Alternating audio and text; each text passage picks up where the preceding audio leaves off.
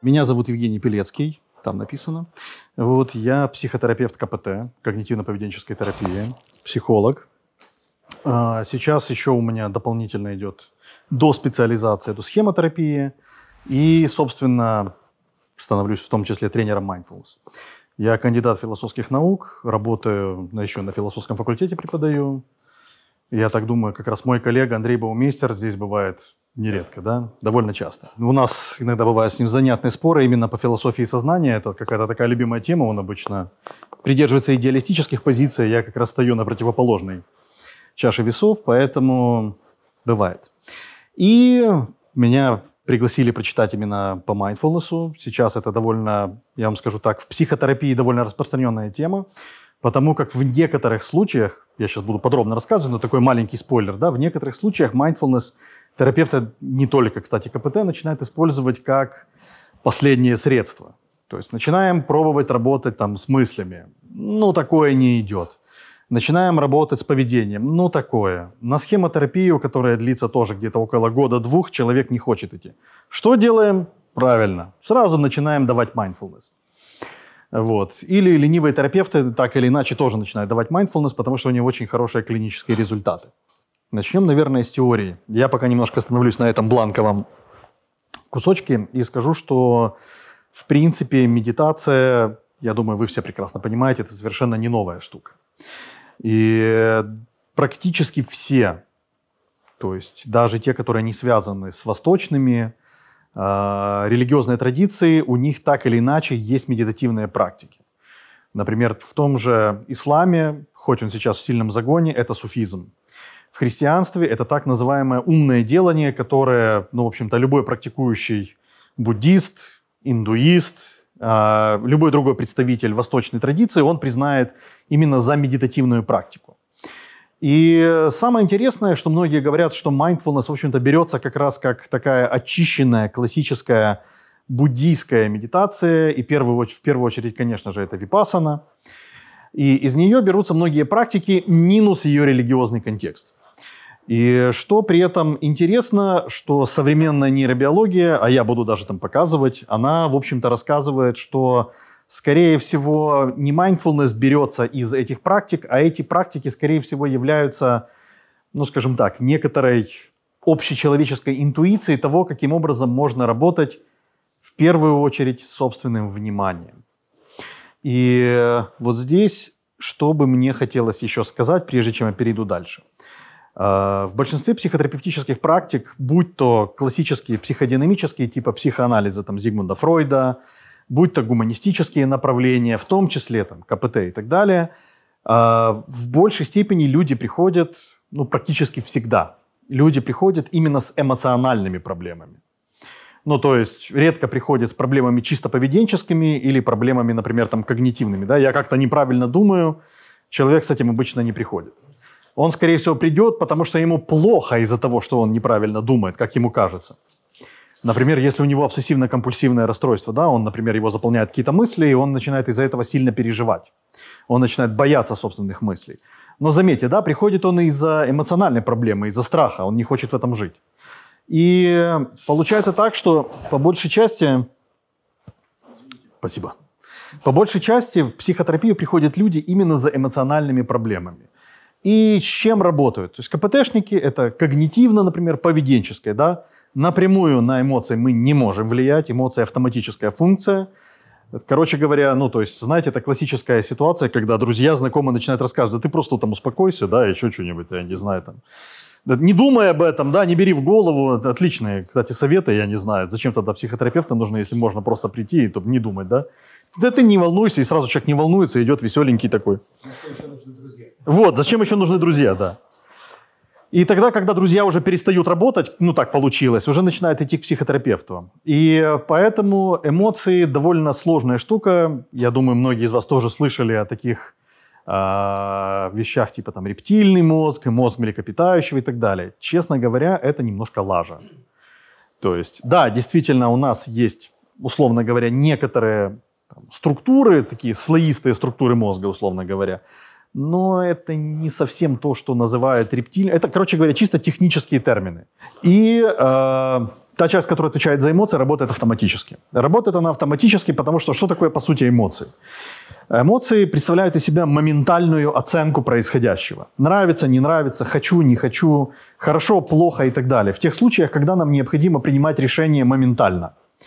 Ну, например, да, если на меня, предположим, я там древний человек, на меня бежит саблезубый тигр, хотя это нам достается еще от более ранних эволюционных предков – то, соответственно, что получается? Мне некогда стоять и размышлять, да, типа, может, он меня обнять там хочет или что-нибудь еще в этом роде, может, он там знаю, цветы мне подарить на 8 марта желает, или там съесть, ну, там посмотрим, да, разберемся.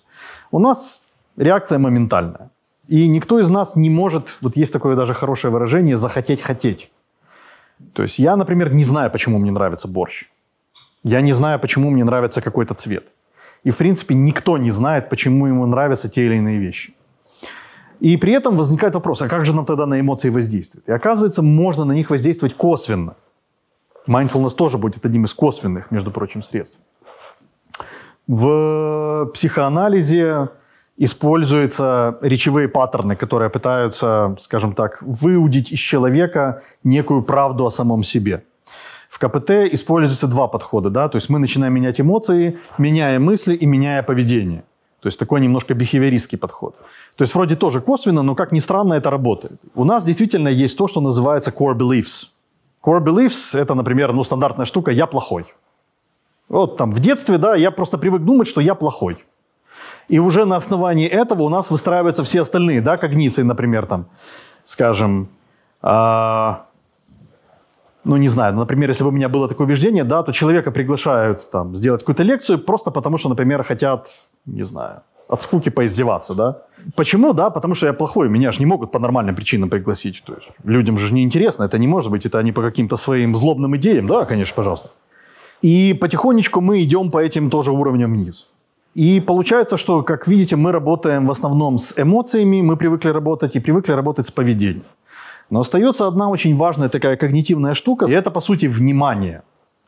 Внимание произвольное, внимание непроизвольное. И оказалась довольно интересная штука, когда начали уже проводить эксперименты на ФМРТ, что нашего произвольного внимания у нас реально очень мало. То есть по большей части мы с вами отвлекаемся, казалось бы, даже на какие-то разумные вещи, типа на смартфон, гораздо чаще, чем мы хотели бы.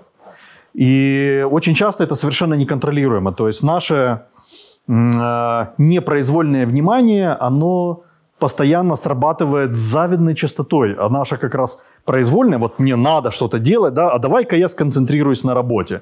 И я давай-ка я, наверное, пойду сначала сделаю чаек, а потом я, наверное, еще посмотрю ютубчик. О, как интересно, мне здесь работы написали, так, надо еще что-то сделать. И в конечном итоге то, что мне нужно было делать, мы начинаем прокрастинировать. Прокрастинация, кстати, тоже одна из проблем внимания. Многие эмоциональные проблемы, как выяснилось, тоже являются следствиями проблемы внимания. В частности, непроизвольное внимание, например, при депрессивных состояниях, оно концентрируется на мыслях о том, что, например, у меня ничего не выйдет. И человек как будто бы не может постоянно выбраться из этой ловушки, этой мысли. Начинается то, что называется руминация. Руминация – это мысленная жвачка. И наше непроизвольное внимание все время в эту вот сторону оно начинает уходить, начинает уклоняться, да, ничего не выйдет. Но раньше же получалось, а, это раньше, а сейчас ничего не выйдет. И этот компас, он постоянно сбивается из-за того, что нормально не работает в том числе внимание.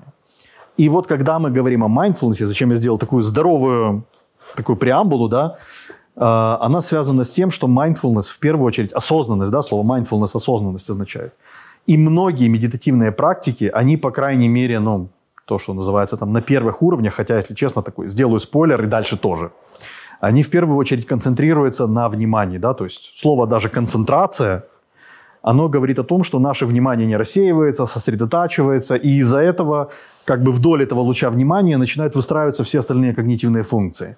Память, мышление, там, в том числе поведенческие паттерны и так далее.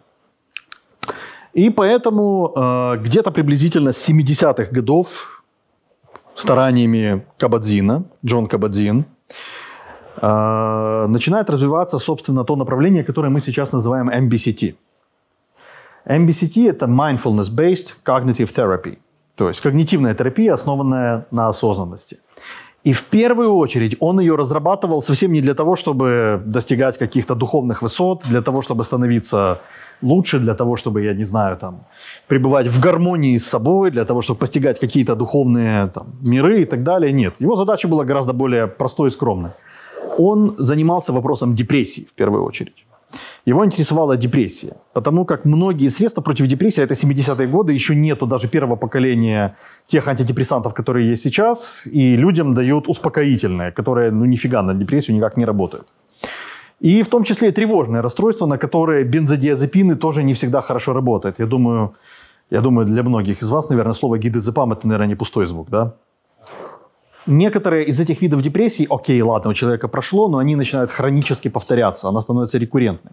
Тревога имеет тенденцию возвращаться. Мало того, тревожные расстройства, они имеют еще тоже паршивую тенденцию тянуть за собой остальные какие-то расстройства, там, социальную фобию, да, то есть был, был там человек, который делал там презентации, да, начинает реально бояться выходить на люди, начинает закрываться у себя в комнате, начинает уже, то есть к нему уже доступа никакого нету, и это довольно частые случаи. И э на чем он, что, на, на чем он сделал, собственно, такой, такой упор? Он, по сути, соединил основные идеи когнитивной терапии, я сейчас немножко расскажу, э, в чем ее суть, да, и, собственно, медитативными практиками, основанными именно на культивировании осознанности. Что это, я буду сейчас по очереди рассказывать. То есть, по сути, это такой микс на сегодняшний день. Вот в современной научной психотерапии это микс. Хотя он вышел уже давно за пределы чисто терапии, и вы сейчас тоже это увидите.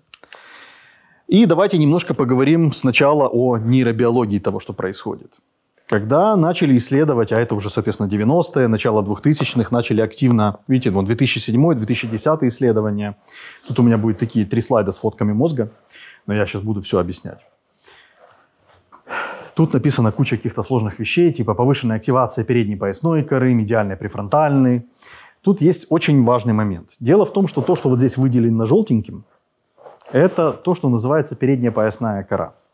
Она на самом деле идет вот так вот, то есть как пояс вокруг, условно говоря, там желудочков, да, так, центра мозга. Вот. Фотографировать можно? Да, конечно. И в чем ее суть? Если совсем упрощать, то есть у нее там, конечно, огромное количество функций. То есть я не буду сейчас там рассказывать все. Но у передней поясной коры есть такая классная функция, по сути, медиатора между нашей корой больших полушарий, соответственно, вот префронтальной корой, орбитофронтальной корой, которые занимаются нашими там, произвольными э, мыслительными реакциями, да, э, общим управлением, там, высшими эмоциями и так далее. И вот этой вот частью. Вот этой частью, то, что вы как раз говорили, да, лимбическая структура, э, там, базальные ядра и так далее. Те, которые, собственно, отвечают за, по большей части, автоматические реакции. Например, там, базальные ганглии, одна из их важнейших функций – это по сути, старт и, и, и модуляция каких-то действий. То есть даже наши эмоции, наши мысли в основном стартуют именно там. Поэтому отследить даже, откуда моя идет вроде бы сознательная, осознанная мысль, не так-то просто. Потому что, ну, честно, это она из какой-то тьмы себя начинает возникать. И что он делает? Оказывается, во время медитации начали засовывать дзен-монахов и так далее. Это классная тема, да, засовывать дзен-монахов в ФМРТ. И вдруг выяснилось, что когда человек занимается медитативными практиками, вот эта вот часть начинает утолщаться. Видите, там написано thickness, cortical thickness and pain sensitivity. Это еще отдельная тема будет. Она начинает утолщаться. То есть, получается, причем утолщаться не за счет того, что нейронов больше становится, их больше не становится. Нервные клетки, на секундочку, все-таки не восстанавливаются. Восстанавливаются только нейроны гиппокампа, и то в особых условиях. Поэтому все нейроны, которые в вас живы сейчас, родились у вас во втором триместре внутриутробного развития.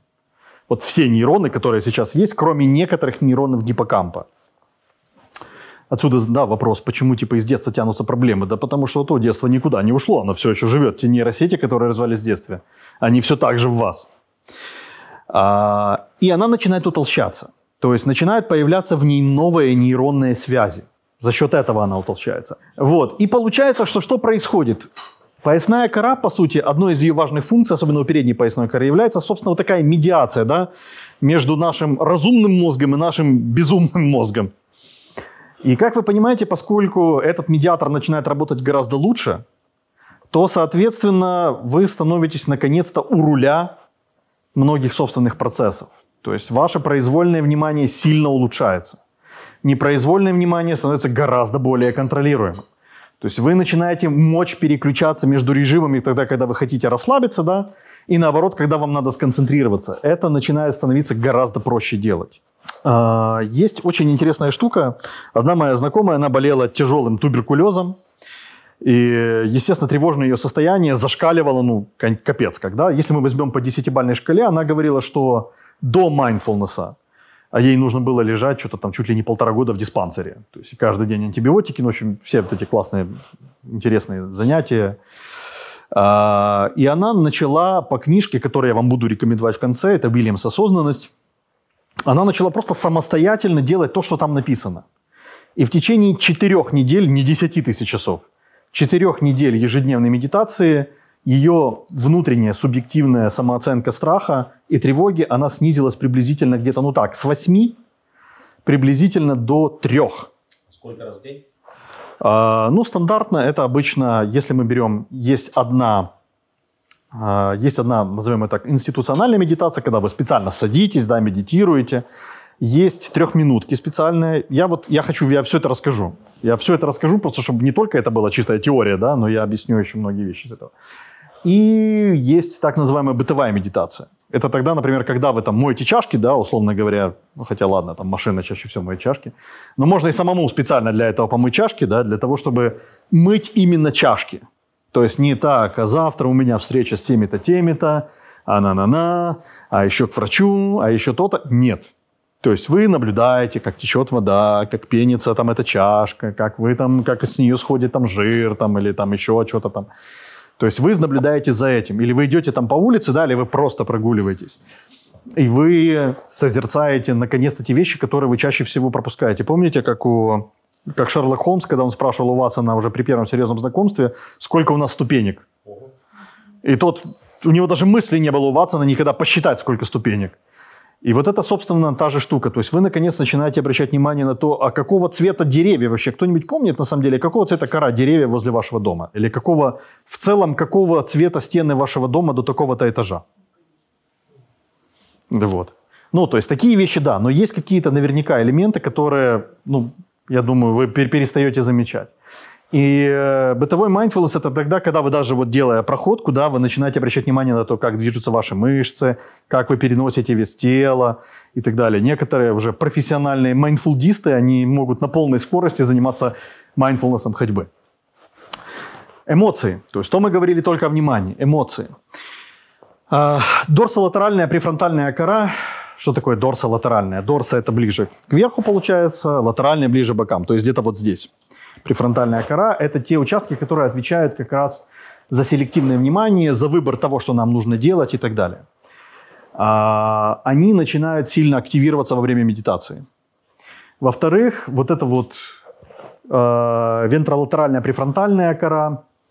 Что такое вентролатеральная? Вентра это ближе к центру получается, да, то есть э, вот. А, ой, вентра это ближе к животу, латеральная ближе к бокам получается. Что они делают? И в том числе, кстати, передняя поясная кора, но здесь этого не написано. А вот эта вот красненькая штучка – это главный менеджер наших сильных негативных эмоций. Миндалевидное тело, амигдала.